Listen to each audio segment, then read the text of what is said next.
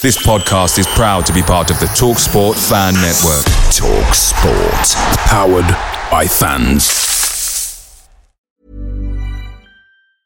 And there it is. That's as good as it gets on this stage. Nissan Townstar EV strikes again. It's an unstoppable van. Unstoppable. Look, Just fantastic. You can actually see the Pro Pilot technology in action. Effortless parallel parking. It moves with all the confidence that comes with a five-year warranty. And with a bench full of all-star van experts, there's real strength in depth here. That's all-star quality. Search Nissan Townstar EV and visit your local All-Star Van Centre to see for yourself. Terms and conditions apply. Five years or 100,000 miles, whichever comes first. ProPilot is an advanced driver assist technology. Driver's responsibility to stay alert, drive safely, and control vehicle at all times. The Talksport Fan Network is proudly supported by McDelivery, bringing you the food you love. McDelivery brings a top tier lineup of food right to your door. No matter the result, you'll always be winning with McDelivery. Order now on the McDonald's app and you'll get rewards points delivered too. So that ordering today means some tasty rewards for tomorrow. Only via app at participating restaurants. 18 plus rewards registration required. Points only on menu items, delivery fee and terms apply. See mcdonalds.com.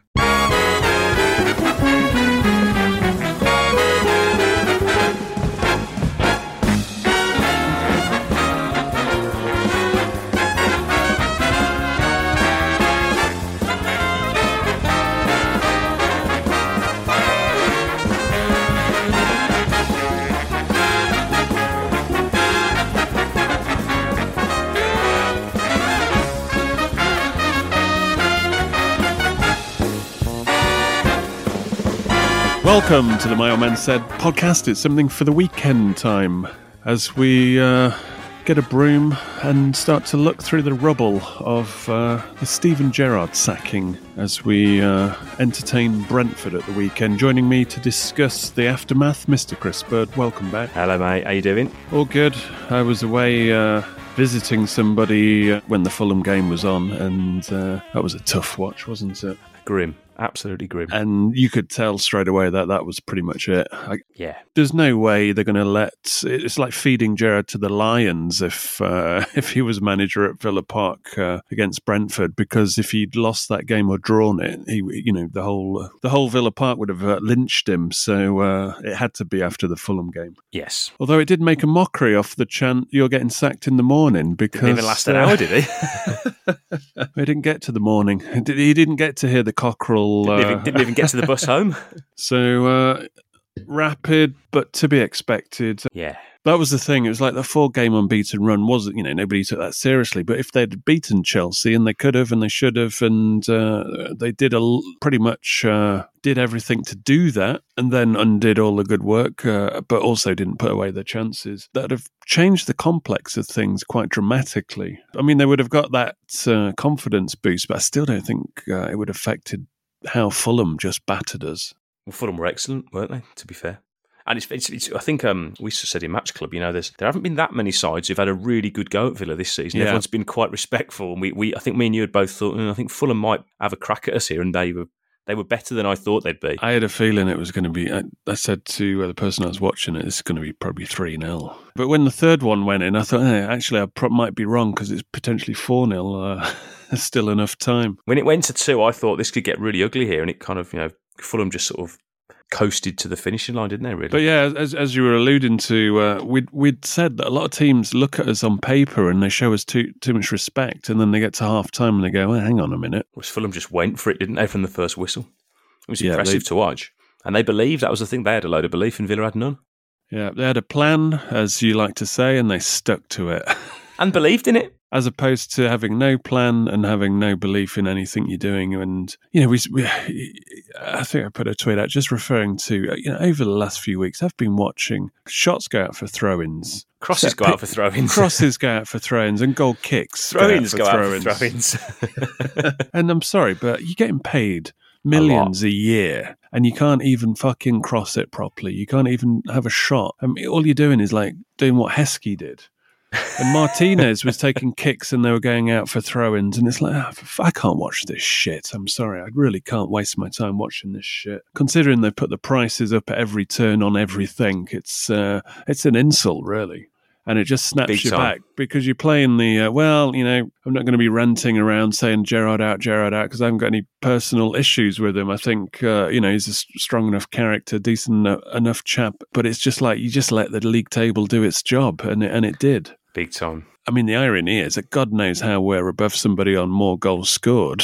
I mean, fucking hell, Wolves, what are you doing this season? But uh, yeah, we were, you know, as close as you can get to the relegation zone. And, you know, I'd heard, as well as my own uh, conversations with Purslow, where he kind of gave you the, uh, well, we've got to be in the mix uh, by the World Cup starting. I knew that was a, that was the Qatar trapdoor. That was probably where he was going to go if he didn't pick up uh, the odd win here and there. But then I'd heard if we drop in the bottom three, that's just going to trigger it. So uh, it was as good as bottom three, and and you know you, you just couldn't let him go for that Brentford game. It's just setting it. It'd be like the uh, Roman Colosseum, wouldn't it? Yeah, it, it just You it's just don't want to build it to that toxic level, really. No, and I think I, I, I think it's the writing's been on the wall for a while, hasn't it? Slowly but surely, and it's built momentum. And then by half time of the Fulham game, you thought this is this. There's no way he's going to get out of this one. And by Yeah. full time, you thought, well, it, I think everyone thought, well, we're going to get the the statement tomorrow morning. And in the end, the owners came out and moved very quickly. And I, I knew Gerrard would take, you know,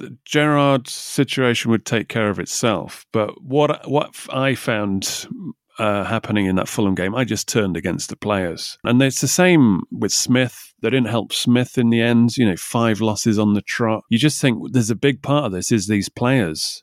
Coutinho is a fraud, as my Barcelona friend said. I mean, you know, we were chatting earlier on today, and he said, "Surprise!" Yeah, people were kissing their art, you know, all these tweets going, I can't believe I've woken up and we've got Philippe Coutinho. And I was like, "Mm, yeah, I don't don't see this one playing out very well. well, if he was that good, there's no way Barca would have let him go, would they? Well, not for that They'd- money. They'd, have- they'd have found a way. And if he was that good, he would Someone be, else uh, would have got him.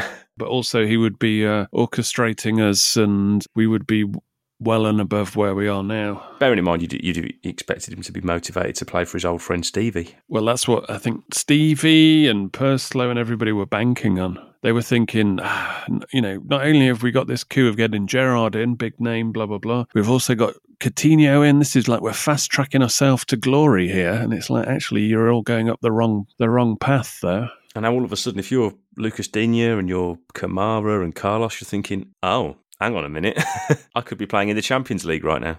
You look at that bottom three, um, well, bottom four's just the Midlands teams. It's an It's embarrassment. dreadful, really. isn't it? What's happened there. But Forest, you would think they're more than likely going just because this 22 new player experiment's not working. But you're gonna you're gonna back Leicester to get the fuck out of there potentially. I mean, Mhm. they won again. They've stuck with Rodgers. I mean, as, as they should really. It's their best bet. I mean, as Villa will find out, there's not many good managers out there who will dip down for a relegation battle, who will see this as an opportunity rather than a risk to their reputation. That's the big call at this moment. And uh, Wolves, I think they've still got enough of a team. You know, if they sort the manager out, then uh, you know they've got the capabilities of uh, getting out there as well. So uh, it's going to be tricky because Villa looked like a, a beaten fighter, really. Yeah, they just look like their confidence is on the floor, and you're sort of thinking, well, whoever comes in, they've got a big job to do mentality wise, just to, just to sort of turn this round. Yeah.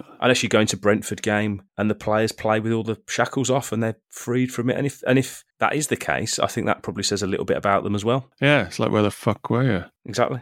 Uh, Danks has got a bit of a uh, thankless task, uh, actually. Uh, Well, I mean, the Scouse chorus have all gone, haven't they now? So he's probably just got the guys who he knows quite well anyway. So, you know, the Teflon Don MacPhee has managed to has managed to Aaron. Sorry, Aaron Danks, who, who's uh, well, he's but caretaker. and He's, he's, probably the only one left with any coaching experience. Uh, if you don't know who Danks uh, is, he uh, actually came under came in under Smith, didn't he? He was Meant to be sort of Richard O'Kelly's replacement, wasn't he? at the time he was the assistant manager to Vincent Kompany at Anderlecht. Uh, after kind of being more, he was kind of around England under 21s, wasn't he? After being uh, youth coach at the Blues and West Brom. I mean, he's from the area. He's, he's 37. In terms of experience and opportunity, just it's almost like playing football manager, isn't it? But in real life. Yeah.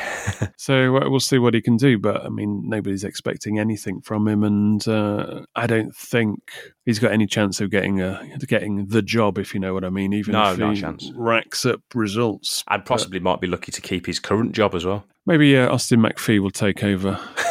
God help us. He's he's, he's like a cockroach, isn't he? He's indestructible. Get rid of him. Right. Uh, normally we start off with a Villa minute, so uh, let's do that, shall we?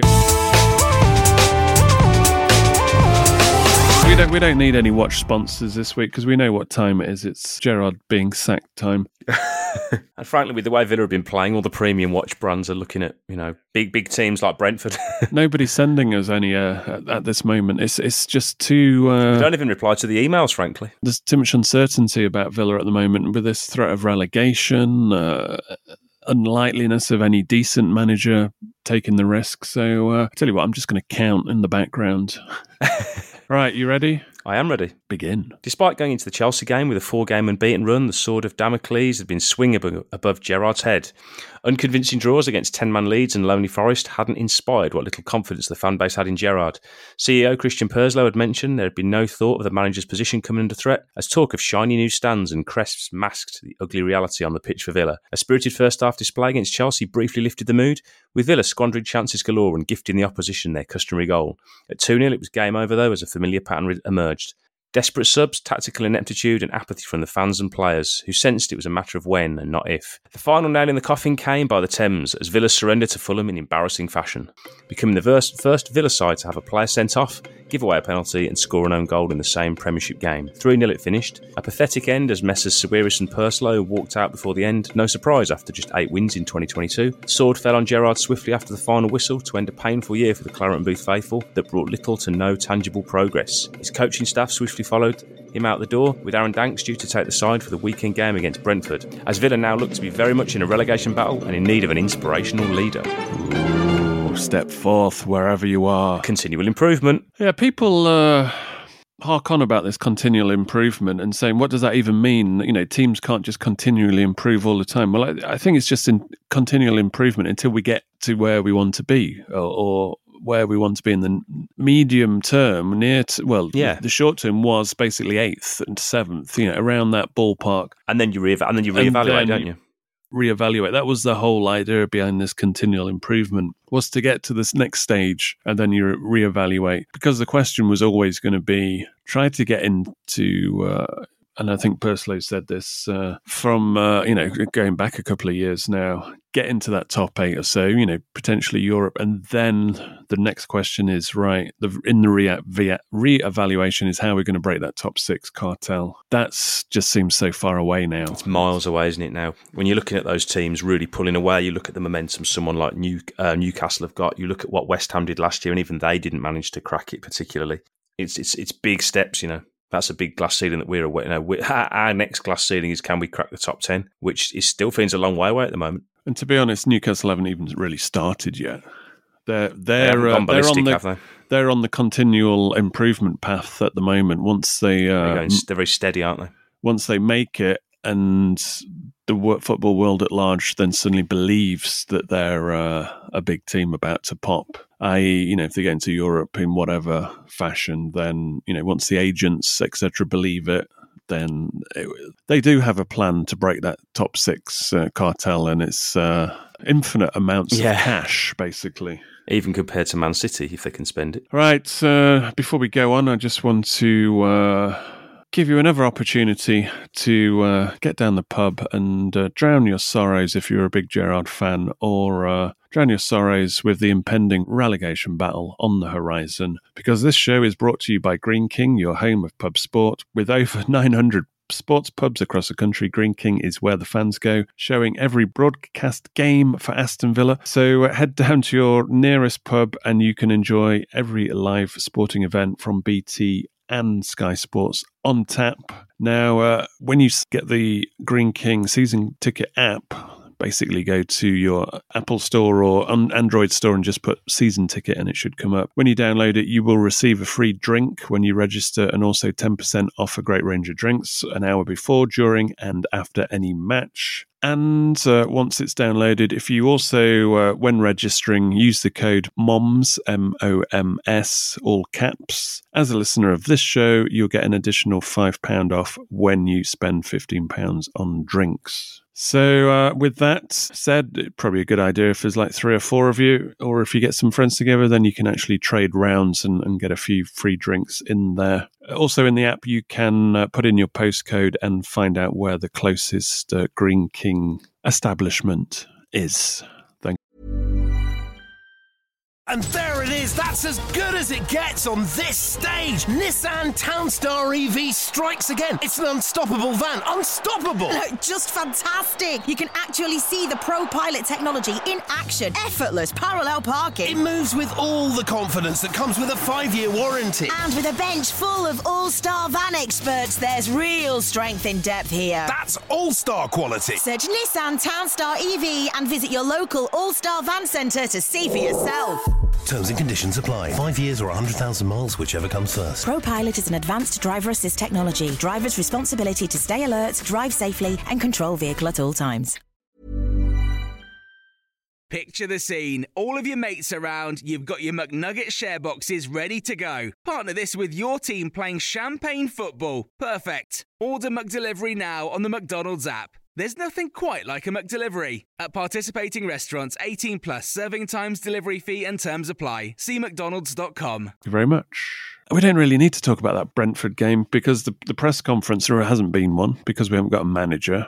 Well, Aaron Danks did like a was it? I think it was about two minutes, two minutes forty-five primer, wasn't it? basically an interview saying, and they always do this, it's, oh, we need the fans, we need the fans behind us. Hey, well, if you need the fans so much, how about not hiking up our ticket prices? How about not hiking up our shirt and kit prices? And then how about actually uh, putting on football and a reasonably robust organized team that we can get behind you know it's, it's i hate this kind of patronizing spin on things like this they send that poor young chap in to do the interviews and he's loaded up the question oh how how important are the fans you know uh, What's he supposed to say to that? Please stop booing us. fans aren't happy because this thing's a shit show and that's what needs to be sorted out it's now uh, proud history bright future it's it's it's tarnished like that hasn't it already the saviors so that stupid banner says at the back of the whole Yeah, never make banners about owners just businessmen i mean they've done nothing wrong but No. you know ultimately they got villa cheap and it was opportunity knocks and it's the the, pre- the pressure is on their guy personally. You know, he's he's got to get this one right, or they they really are in trouble. Yeah, and Lang as well, because those two kind of work as a team uh, in terms of building and recruitment. Because uh, when I've seen Purslow about in these situations, you know, whether it's like at uh, under 21s game, you know, they're very much together.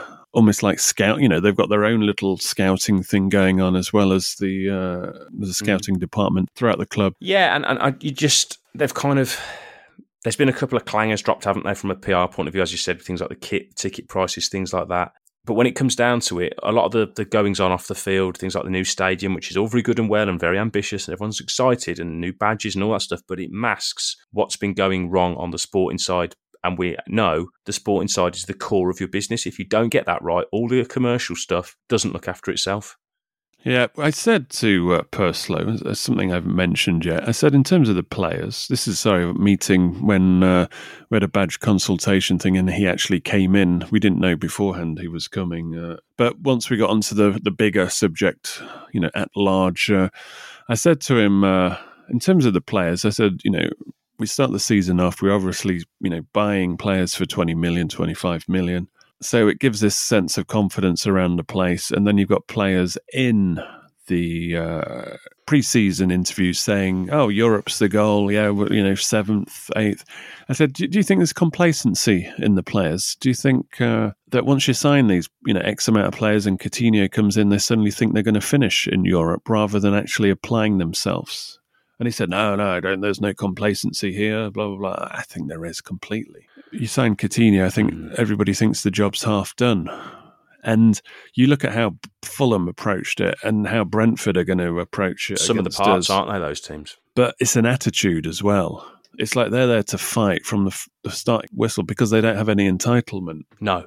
And that's what I, I felt with us. I mean, when, when we're in the championship, exactly the same thing. I've said it before. You know, you've got seen the, the DMs like Jack Grealish telling somebody a thousand percent we're getting promoted in that first season just because we were buying, you know, we were spending money on the players, and there's this complacency, and, I, and that's what I was referring to. This delusion that you, you will things will, you know, just work out for themselves, and we will finish top eight because we've bought the right players, and uh, you know, we're we've got good owners, blah blah blah. But no, you got to you got to graft it on the pitch. That's why we're not grinding out results. That's why we've always been uh, a soft touch. I'd, I'd have to agree. Which is kind of strange, really, in terms of Gerrard because that's actually that's one thing you would expect his team to have, wouldn't you? Yeah, if, if, if, it's anything like Gerrard the player, maybe there was friction with the players because I think there must have been because they didn't want to work hard, and and he rubbed them up probably because he wanted more. He wanted them to roll their sleeves up a bit more, shall we say? There'll have been a bit of that, and I think you know if he's telling you to do something and you're just thinking, well, we can't do that, and he continues to sort of drum home his message, I think eventually the message just dissipates, doesn't it? You just think you almost stop listening, you stop paying attention. Well, you know, if you're making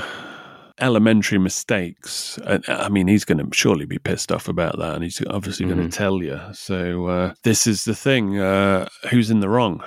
Ultimately, Both obviously, ultimately, a manager's got to man manage his ranks. So if they're not doing or if they're making mistakes, he's got to find the best way to get them to produce ultimately and uh, mm-hmm. iron out those mistakes. And if they're not good enough, obviously get rid. I mean, mitigating circumstances. Obviously, uh, the the main players he bought in have been injured. injured. But you, you kind of get the feeling Smith had it as well. You know, when when things aren't going for a manager, the injuries happen, the deflected goals like West Ham happen, the own goals, things like that, the red card against Fulham, things like that. They all go against you. Everything's going against Villa. But at some point, you just have to, to use a Steve Bruceism, you have to roll your sleeves up and you have to fight your way through it, don't you? You either you either you either show loads of quality or loads of fight, or ideally a bit of both. And Villa haven't showed either.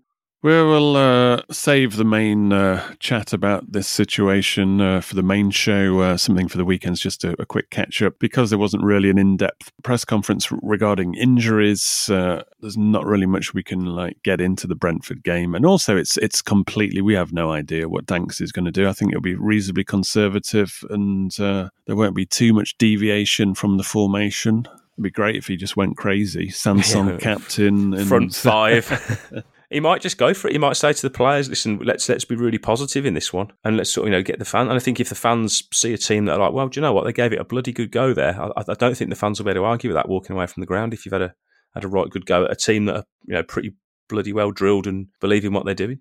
But in terms of injuries, uh, Lucas Digne is uh, back in training. Uh, the boots off, so I think he's slightly ahead of where they were expecting mm-hmm. him probably a couple of weeks away.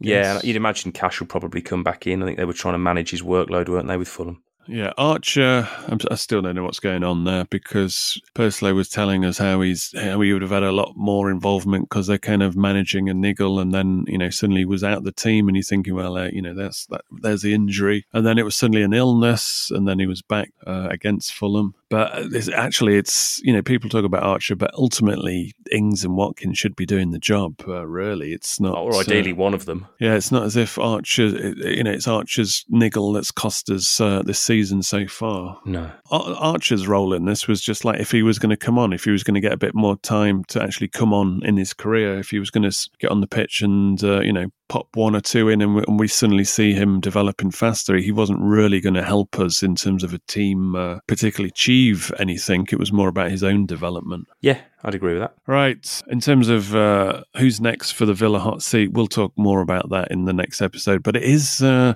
it's a precarious one because to get the top top names, there's not that many about but are they really going to risk their reputation, or, or would they prefer to uh, just wait for the uh, revolving door that inevitably comes around for like a top European Champions League uh, playing team where you're not really risking your reputation because sometimes you get sacked just because you haven't won the league by enough points or something. Or like they just that. want to get their guy in. Yeah, exactly. So you don't really lose your kudos, but we know what happens to Villa managers. I mean, Bar, if you take it from Ron, Ron Saunders, who went on to the Blues uh, after winning the league for, with Villa and you know cups etc. Only Graham Taylor, who went on to what was essentially a poison chalice in the end to be hmm. England manager, have really gone on to better things. So uh, I think everybody be very wary, and it's not a case of uh, oh yeah they'll come for the money because they'll get decent money anywhere. I mean, we're talking about multimillionaires anyway. So you don't want to go through a load of shit when you can get a few million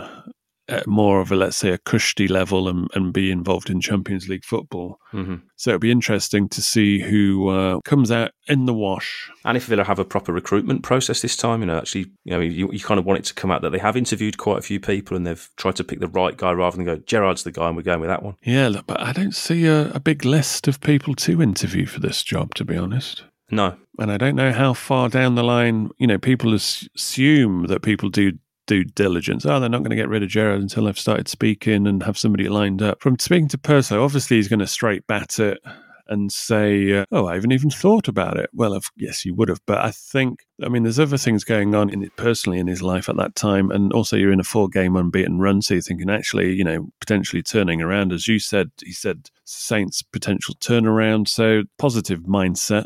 They wouldn't have been too uh, deep in searching around, and uh, obviously the Fulham and Chelsea game came very quickly within a week of each other. Mm. And I did say to him that that Chelsea game, it, we get beat, that whole unbeaten run goes up like a Chinese lantern, and then suddenly you've got nothing to cling to. You'll find yourself in a completely different situation very, very quickly. and they did. And I think that's what's happened. So, and just finally, if you took over, let's say you you took over tomorrow, you've got a few games, but they're they're get the hard games. You know, Manchester United twice, Newcastle away, Brighton as well. And if as a new manager, you don't really want to be racking up a few losses straight away and then having your six weeks of uh, getting to know the team, drawing up your shortlist for the January window, which comes straight after the World Cup. Because you start when the season starts again, and you've got a bit of a blemished record. If you've got like you know, say four losses, say you haven't won before uh, that World Cup break. Well, if you take over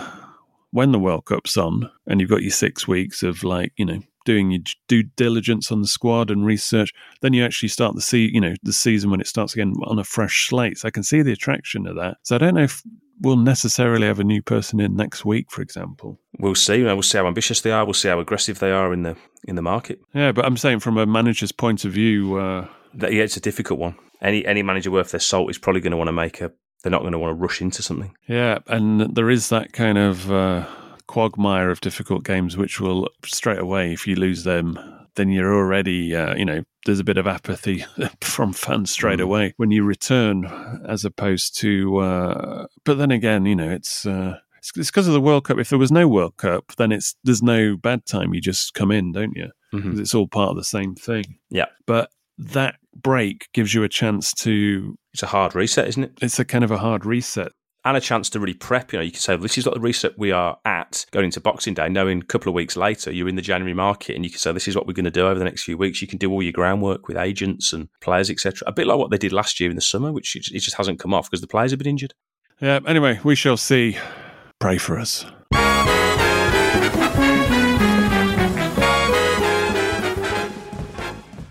Away days are great, but there's nothing quite like playing at home. The same goes for McDonald's. Maximize your home ground advantage with McDelivery. Order now on the McDonald's app. At participating restaurants, 18 plus serving times, delivery fee, and terms apply. See McDonald's.com. And there it is. That's as good as it gets on this stage. Nissan Townstar EV strikes again. It's an unstoppable van. Unstoppable. Look, just fantastic. You can actually see the Pro Pilot technology in action. Effortless parallel parking. It moves with all the confidence that comes with a five-year warranty. And with a bench full of all-star van experts, there's real strength in depth here. That's all-star quality. Search Nissan Townstar EV and visit your local All-Star Van Centre to see for yourself. Terms and conditions apply. Five years or 100,000 miles, whichever comes first. ProPilot is an advanced driver assist technology. Driver's responsibility to stay alert, drive safely, and control vehicle at all times. This podcast is proud to be part of the TalkSport Fan Network. Talk Sport. Powered by fans.